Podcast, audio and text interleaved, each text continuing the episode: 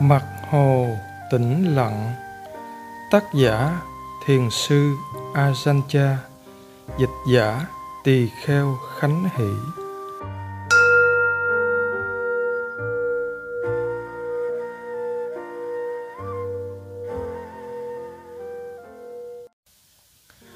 Một lời giới thiệu. Giả sử bạn đến Á Châu vào khoảng thập niên 80 để tìm hiểu những lời dạy sống thực của Đức Phật, để khám phá xem hiện nay còn có những nhà sư, những ni cô sống cuộc đời đơn giản trong rừng sâu, hàng ngày mang bát xin ăn và chuyên tâm hành thiền không? Dĩ nhiên, bạn từng xem kinh sách và biết rằng chính Đức Phật và hàng môn đệ đã du hành khắp miền thôn giả và những khu rừng rậm Ấn Độ, kêu gọi mọi người hãy cùng Ngài trao dồi trí tuệ, mở rộng tình thương, sống đời giản dị của một khất sĩ, hy sinh tất cả cho sự bình an tỉnh thức. Bạn có thể tìm thấy những hình ảnh đẹp đẽ ấy sau hơn 25 thế kỷ biến đổi chăng? Những lời dạy xa xưa ấy có còn được áp dụng và thích hợp với xã hội mới mẻ và bộ óc tân tiến của chúng ta không? Bạn có thể đáp máy bay xuống một phi trường hiện đại gần bangkok, colombo hay rangoon. Bạn có thể ngồi taxi dạo qua các đường phố á châu tấp nập, ngắm những vỉa hè đầy trái cây miền nhiệt đới hay nhìn những chiếc xe buýt đầy ắp người tới lui không ngớt. Qua vài góc phố, bạn lại thấy những ngôi chùa nóc vàng đồ sộ, những ngọn tháp cao vút tân kỳ. Đó là nơi những nhà sư, những ni cô lưu trú để học hỏi kinh điển cổ xưa. Họ thường tụng kinh hàng ngày và giảng dạy giáo pháp cho mọi người nhưng đó không phải là nơi bạn có thể tìm thấy những gì bạn muốn. Nếu bạn muốn thấy nếp sống giản dị trong rừng, muốn tìm những người hành thiền với chiếc y vàng khiêm nhường và chiếc bát đơn giản như đức phật, bạn phải rời phố thị náo nhiệt, bỏ lại sau lưng những ngôi chùa đồ sộ, những ngọn tháp cao vút ấy. Nếu xứ bạn đến là thái lan một xứ có nhiều chùa và nhà sư nhất. Bạn phải đáp xe lửa ở gần nhà ga Holamban đông đúc. Đón chuyến xe sớm nhất đi lên miền cực bắc rừng núi âm u hay xuống tận miền nam đất bằng hoang dã. Chỉ vài giờ sau, bạn đã ra khỏi thành phố ồn ào, xa rời những khu thương mại sầm uất và không còn nhìn thấy những căn nhà lụp sụp nằm dài hai bên đường xe lửa.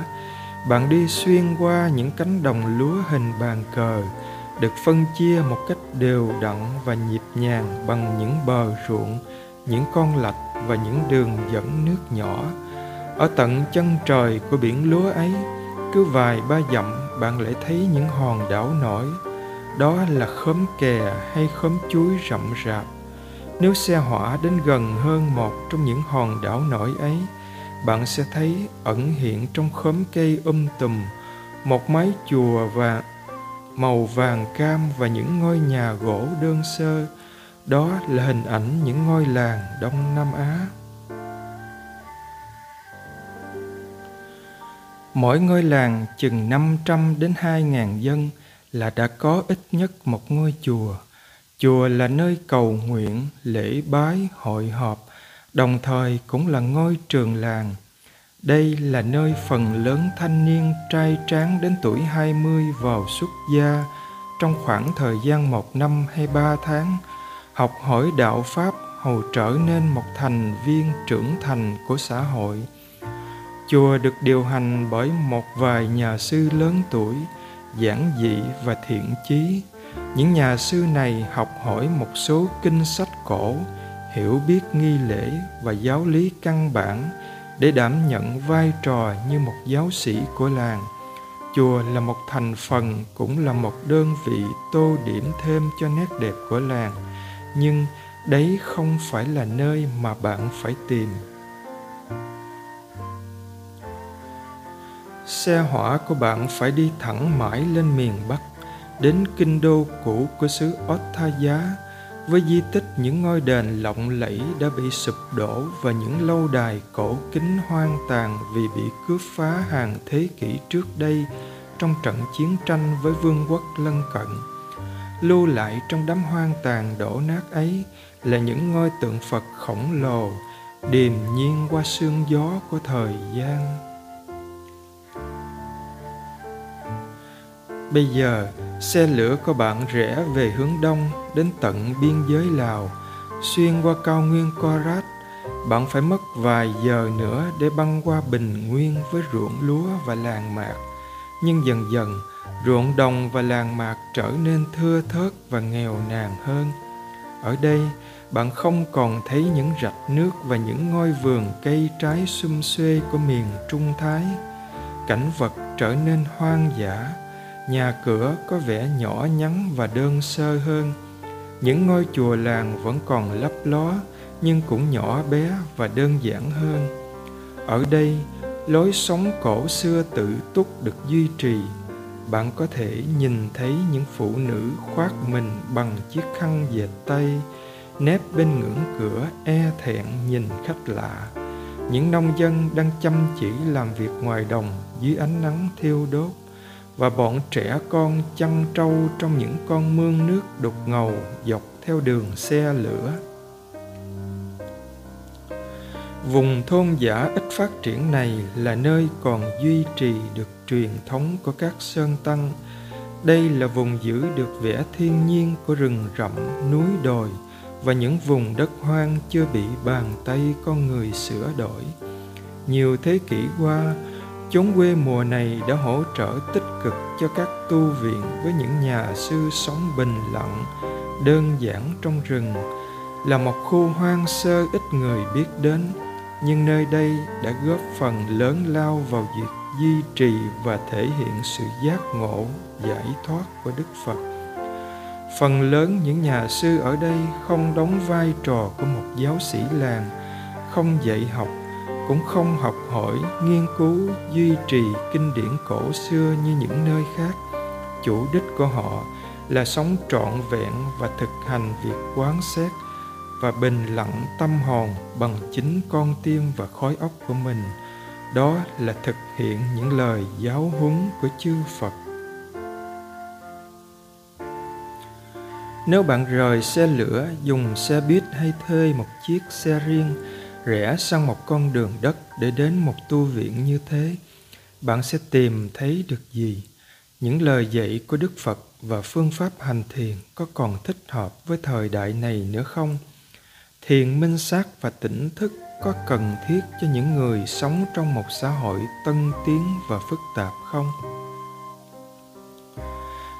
Đến nơi, bạn sẽ lấy làm ngạc nhiên khi biết đã có nhiều người Tây phương tìm đến đây trước bạn. Từ năm 1965, đã có hàng trăm người Âu Mỹ như bạn đến thăm viếng và học hỏi trong những khu rừng hoang dã này. Một số đến học hỏi một thời gian ngắn rồi trở về, đem những gì mình đã học hỏi áp dụng vào đời sống hàng ngày. Một số khác đến ở lâu hơn, hoặc xuất gia tu một vài năm đến năm bảy năm rồi trở về. Một số khác nữa nhận thấy đời sống trong rừng phong phú và cần thiết nên quyết định ở lại luôn cho đến bây giờ. Mỗi nhóm đều nhận được những lời dạy trực tiếp qua con tim và khối óc của mình và được cung ứng một lối sống ý thức và sáng suốt. Mới đầu, phương pháp có vẻ dễ dàng và giản dị, nhưng sau một thời gian cố gắng thực hành lối sống của đức phật, họ sẽ thấy đây không phải là việc giản dị dễ dàng. Mặc dầu ở đây đòi hỏi một sự cố gắng không ngừng nghỉ, nhưng sau một thời gian thực hành, họ sẽ tìm được những gì mà họ muốn tìm. Họ sẽ cảm thấy rằng trên thế gian này không có gì quý báu hơn việc tìm ra được pháp bảo hay chân lý trong chính cuộc sống của họ ngay từ lúc bước chân đến chốn thiền lâm như chùa Wat Ba Bông này, bạn sẽ thấy tinh hoa của pháp hành nằm ở đây. Ngoài tiếng reo của lá rừng, bạn không còn nghe được một âm thanh nào khác nữa. Những nhà sư làm việc hay kinh hành trong yên lặng và tỉnh thức. Thiền viện Quách Ba Bông chiếm một diện tích hơn trăm mẫu Tây, chia làm hai khu tăng ni riêng biệt.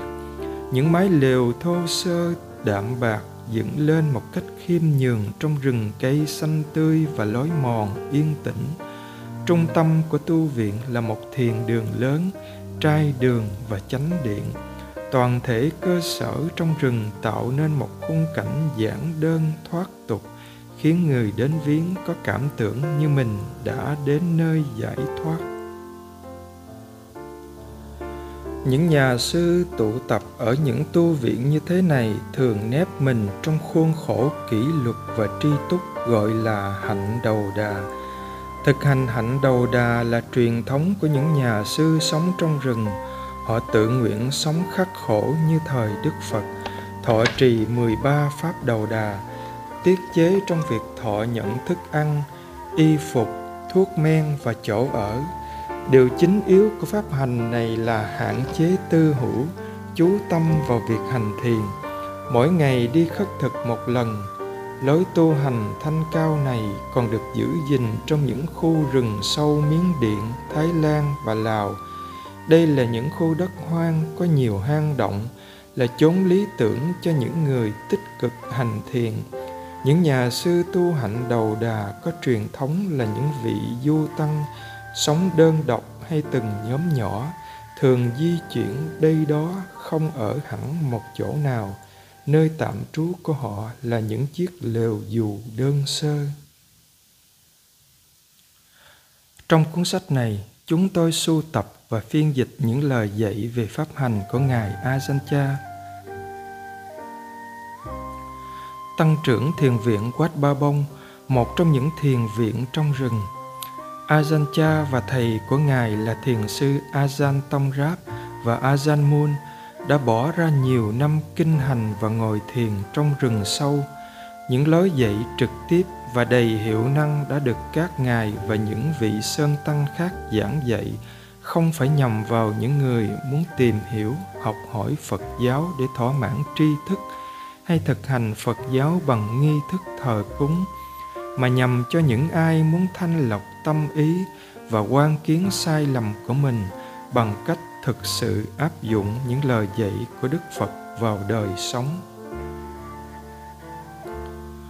Những vị thiền sư nổi tiếng sống trong rừng thường được thiện tính tìm kiếm và mời ra dạy dỗ để đáp lại lòng nhiệt thành của những người ham học hỏi đạo giải thoát những vị thiền sư phải ngưng du hành, trú lại một khu rừng nào đó, và sau đấy những thiền viện hành hạnh đầu đà được xây dựng.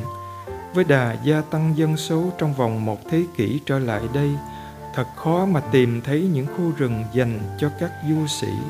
Do đó, những thiền viện trong rừng dành cho các thiền sư trước cũng như hiện nay trở thành nơi trú ngụ của các du sĩ hay những nhà sư thích hành thiền. Sau một thời gian du hành đây đó để hành thiền, Ngài Ajahn trở về định cư trong một khu rừng rậm gần nơi sinh quán của mình và thiền viện Quát Ba Bông được xây dựng nên. Đây là một khu rừng hoang vắng, được xem là nơi đầy rắn độc, cọp beo và ma quỷ, nhưng là một nơi lý tưởng cho những sơn tăng. Từ ngày Ngài Ajahn đến trú ngụ ở khu rừng này, nhiều thiền viện đã mọc lên quanh đó.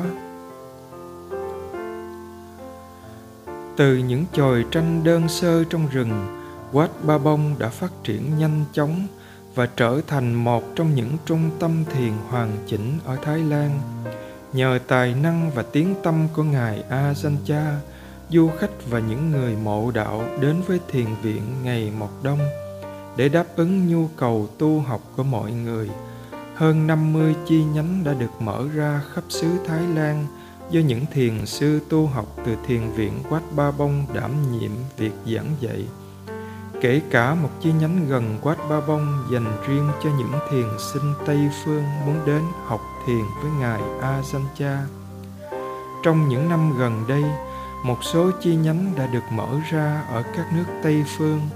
Một trong những chi nhánh nổi tiếng là một thiền lâm lớn lao, quy mô, đó là thiền viện Chitos ở Anh Quốc do thiền sư Ajahn Sumedho một trong những học trò đầu đàn người Tây phương của Ngài Ajahn điều hành.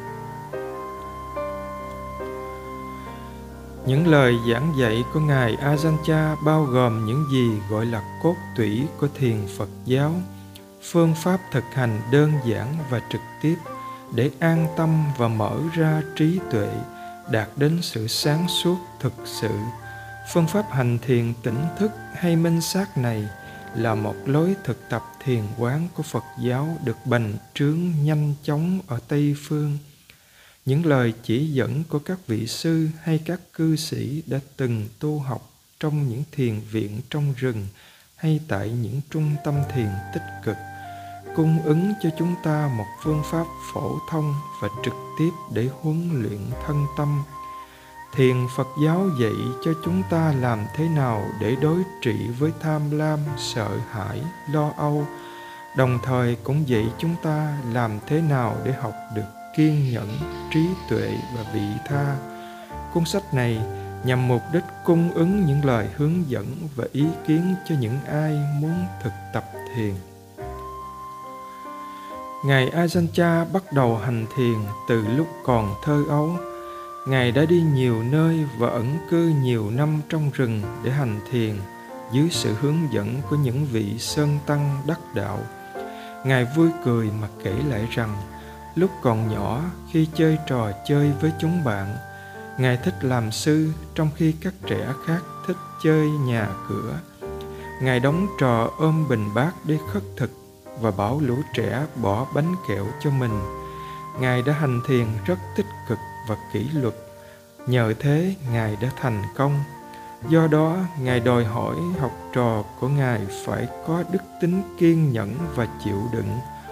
Lúc còn là một vị sư trẻ, một ấn tượng sâu xa đã ảnh hưởng và hỗ trợ rất nhiều cho việc tu học của ngài.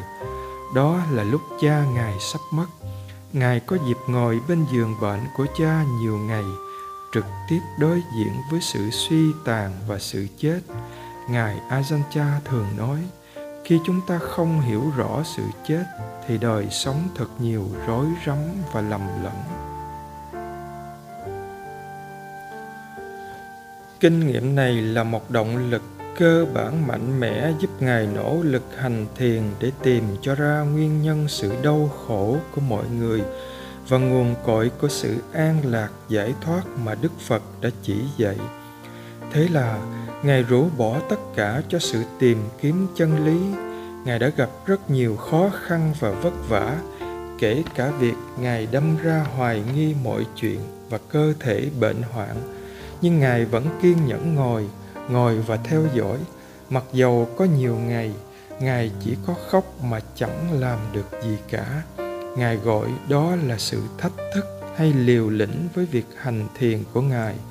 Cuối cùng, sự đương đầu đó đã đem lại trí tuệ khoái hoạt tinh thần và khả năng kỳ diệu để giúp đỡ người khác Ngài Ajahn giảng dạy bằng hai ngôn ngữ Thái và Lào.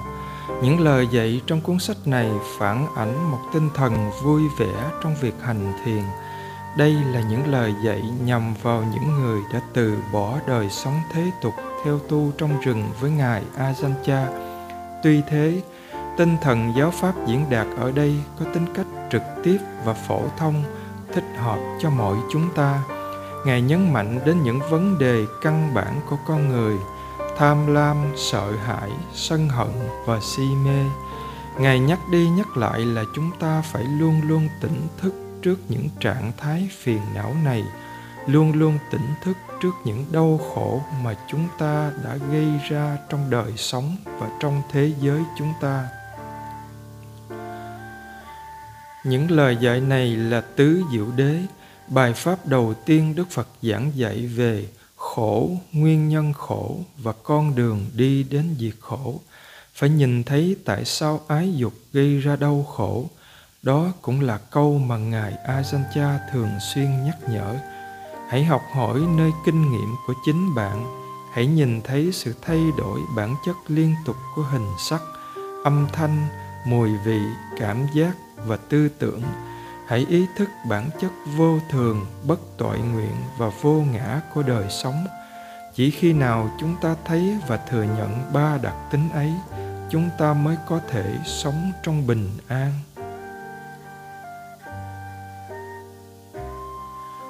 Truyền thống tu thiền trong rừng thích hợp và tác động trực tiếp trên sự hiểu biết và sự đối kháng của chúng ta về ba chân lý trên truyền thống này cũng có hiệu năng trực tiếp trên nỗi sợ hãi, sân hận và ham muốn của chúng ta.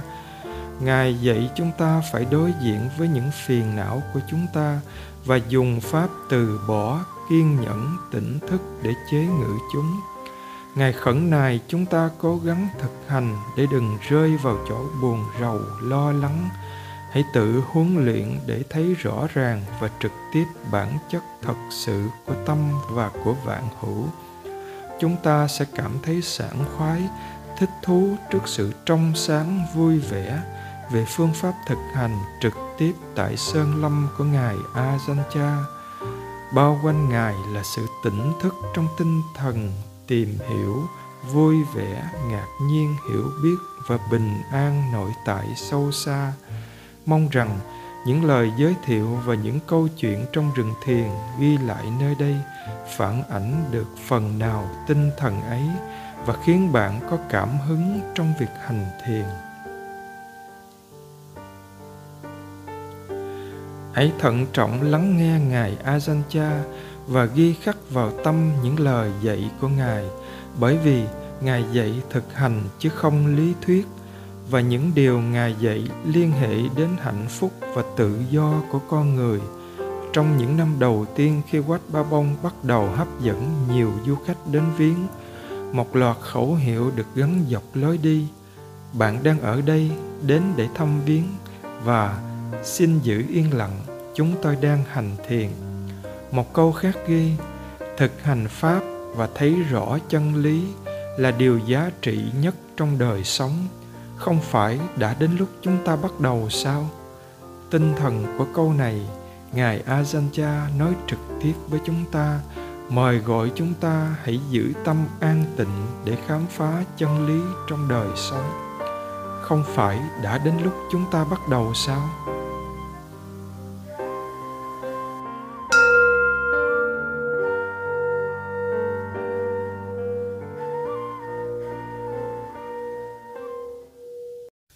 Hai đạo giảng dị. Theo truyền thống, bát chánh đạo nói đến tám chi đạo như chánh kiến, chánh tư duy, chánh ngữ, vân vân. Nhưng chân bát chánh đạo ở trong chúng ta là hai mắt, hai tai, hai mũi, một lưỡi và một thân. Tám cửa này là toàn thể đạo, con đường. Tâm con người đi trên con đường ấy biết những cửa này và quan sát chúng, thì tất cả giáo pháp sẽ hiện khởi.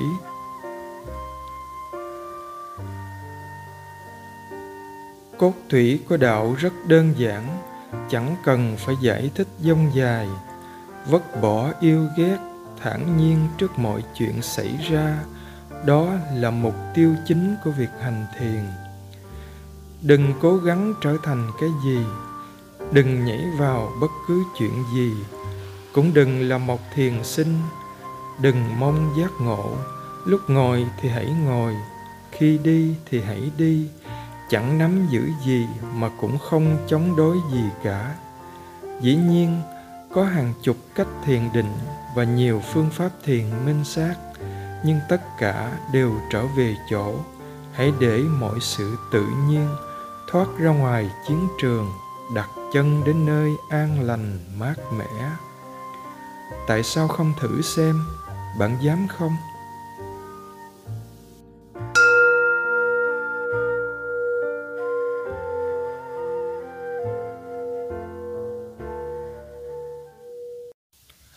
Ba trung đạo.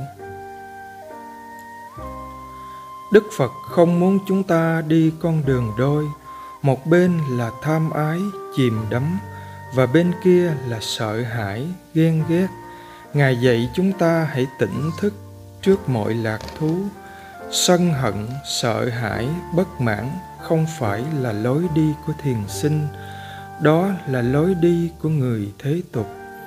Người an tịnh đi trên trung đạo, vất tham ái sang bên trái, và bỏ sợ hãi, ghen ghét sang bên phải người nào muốn thực hành phải theo trung đạo, không nghiêng về lạc thú hay đau khổ, mà chỉ đặt chúng xuống. Nhưng dĩ nhiên, thoạt đầu hơi khó, chúng ta bị đá sang hai bên, lúc sang trái, lúc sang phải, như quả lắc đồng hồ. Khi đức phật thuyết bài pháp đầu tiên, ngài đề cập đến hai thái cực, vì đó là nơi cư ngụ của tham ái ái dục, hạnh phúc đá sang bên này, đau khổ và bất toại nguyện đá sang bên kia. Cả hai luôn luôn gây phiền lụy và đau khổ, nhưng khi đi trên trung đạo, bạn đặt cả hai xuống. Nếu bạn theo hai thái cực này, bạn sẽ mất hết kiên nhẫn chịu đựng và sẽ bị hất ra ngoài khi luyến ái hay sân hận lôi cuốn bạn bạn còn mắc bẫy như vậy bao lâu? Hãy xét xem. Nếu bạn thích một thứ gì đó, bạn sẽ theo sau chúng khi yêu thích phát sinh. Và dĩ nhiên, nó chỉ lôi kéo bạn đi tìm sự đau khổ thôi. Tâm luyến ái thật khôn ngoan và khéo léo, rồi nó sẽ kéo bạn đi đâu nữa đây? Đức phật dạy chúng ta hãy vứt bỏ mọi thái cực đó là con đường thực hành chân chính, dẫn đến nơi thoát khỏi sanh tử. Không có khoái lạc và đau khổ trên đường này, cũng không có thiện và ác, tốt và xấu. Tha ôi con người đầy ái dục, chỉ muốn tìm khoái lạc, không chịu đi trên con đường của đấng đại giác. Con đường dành cho người đi tìm chân lý, dính mắc vào hạnh phúc và đau khổ tốt và xấu thì không thể đi trên trung đạo, không thể trở thành người trí, không thể giải thoát.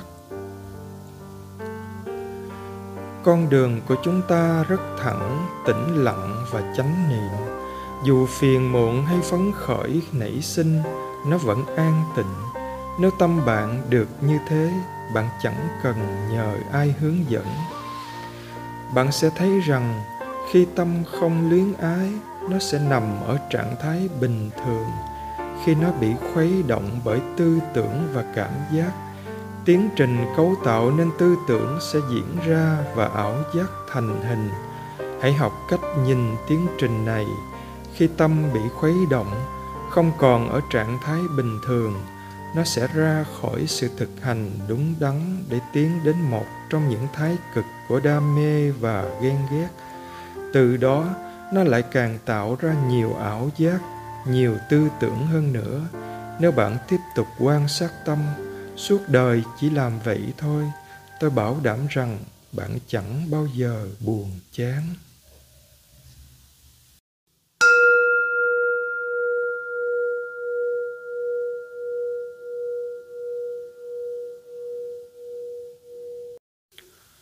Bốn, chấm dứt hoài nghi. Nhiều người có trình độ đại học, có bằng cấp tốt nghiệp và thành công trên đường đời, nhưng vẫn cảm thấy cuộc sống của họ thiếu thốn dầu có tư tưởng cao xa hay thông minh hoạt bát đến đâu đi nữa, tâm của họ cũng chứa đầy những thứ vô dụng và hoài nghi. Chim kênh kênh bay cao đấy, nhưng nó ăn những thứ gì? Chân lý là sự hiểu biết vượt ra ngoài tính cách điều kiện, tổng hợp và giới hạn của khoa học thế gian. Dĩ nhiên, trí tuệ thế gian có thể dùng vào những mục tiêu tốt đẹp, nhưng trí tuệ của thế gian có thể đi ngược lại với tôn giáo và giáo dục. Cái hay, cái đẹp của trí tuệ siêu thế là có thể sử dụng kỹ thuật của trí tuệ thế gian mà không bị dính mắc vào chúng. Phải học phần căn bản trước, đó là căn bản đạo đức, giới luật, thấy được sự giả tạm của cuộc sống, thấy được hiện tượng già và chết, đó là nơi chúng ta bắt đầu. Cũng như trước khi biết đi, bạn phải biết lật, biết bò, rồi biết lái xe và sau đó có thể lái máy bay du hành quanh trái đất.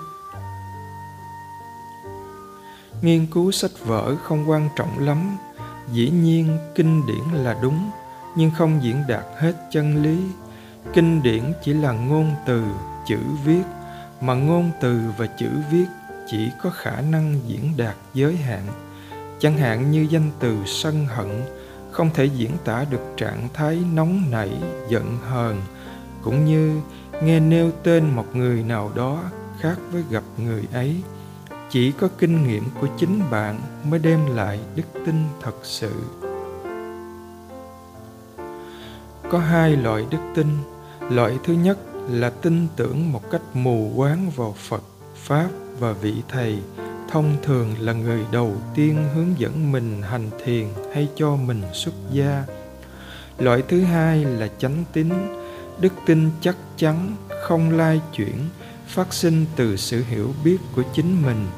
Mặc dầu vẫn còn những phiền não khác cần vượt qua, người thấy một cách rõ ràng sự vật bên trong chính mình có thể dứt được hoài nghi, đạt được đức tin trong việc thực hành.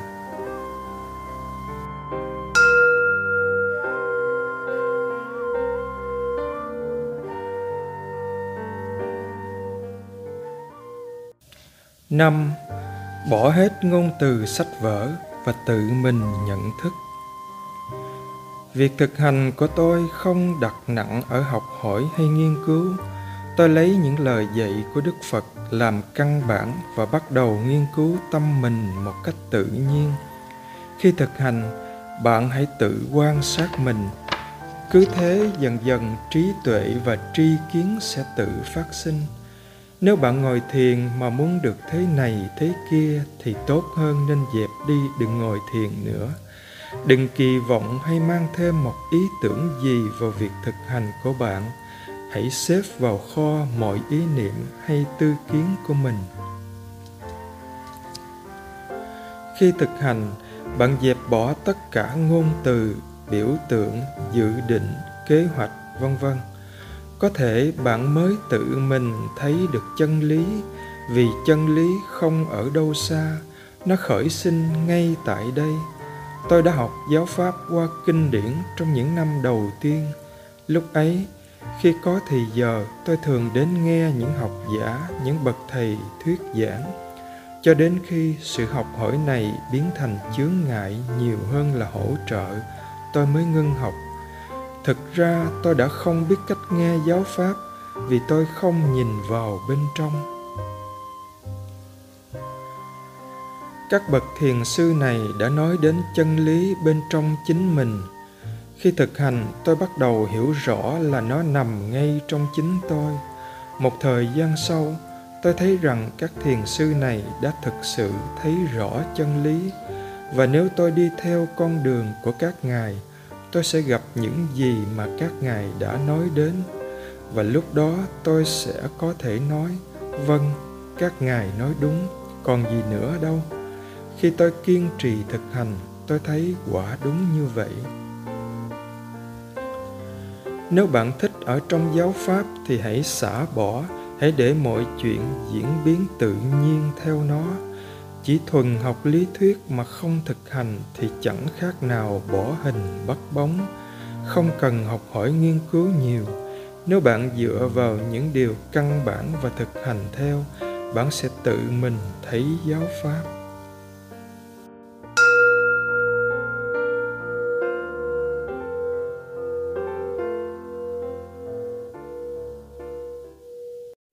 Sáu, tâm lý học phật giáo một hôm, có một nữ giảng sư về môn siêu hình Phật giáo đến thăm Ngài Ajahn Bà giảng sư này dạy định kỳ ở Bangkok về vi diệu Pháp Abhidhamma và tâm lý học Phật giáo.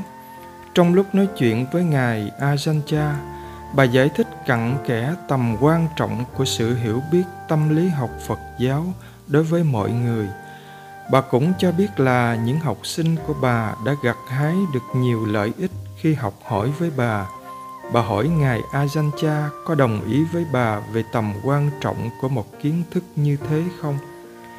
Ngài Ajahn gật đầu đồng ý. Vâng, rất quan trọng. Hết sức hân hoan, bà hỏi tiếp là Ngài có chịu để cho học trò của Ngài học vi diệu pháp không? Vâng, dĩ nhiên. Bà lại hỏi Ngài là muốn học trò Ngài học ở đâu và cuốn sách nào tốt nhất. Ajahn đưa tay chỉ vào quả tim mình nói, ở đây, chỗ này thôi.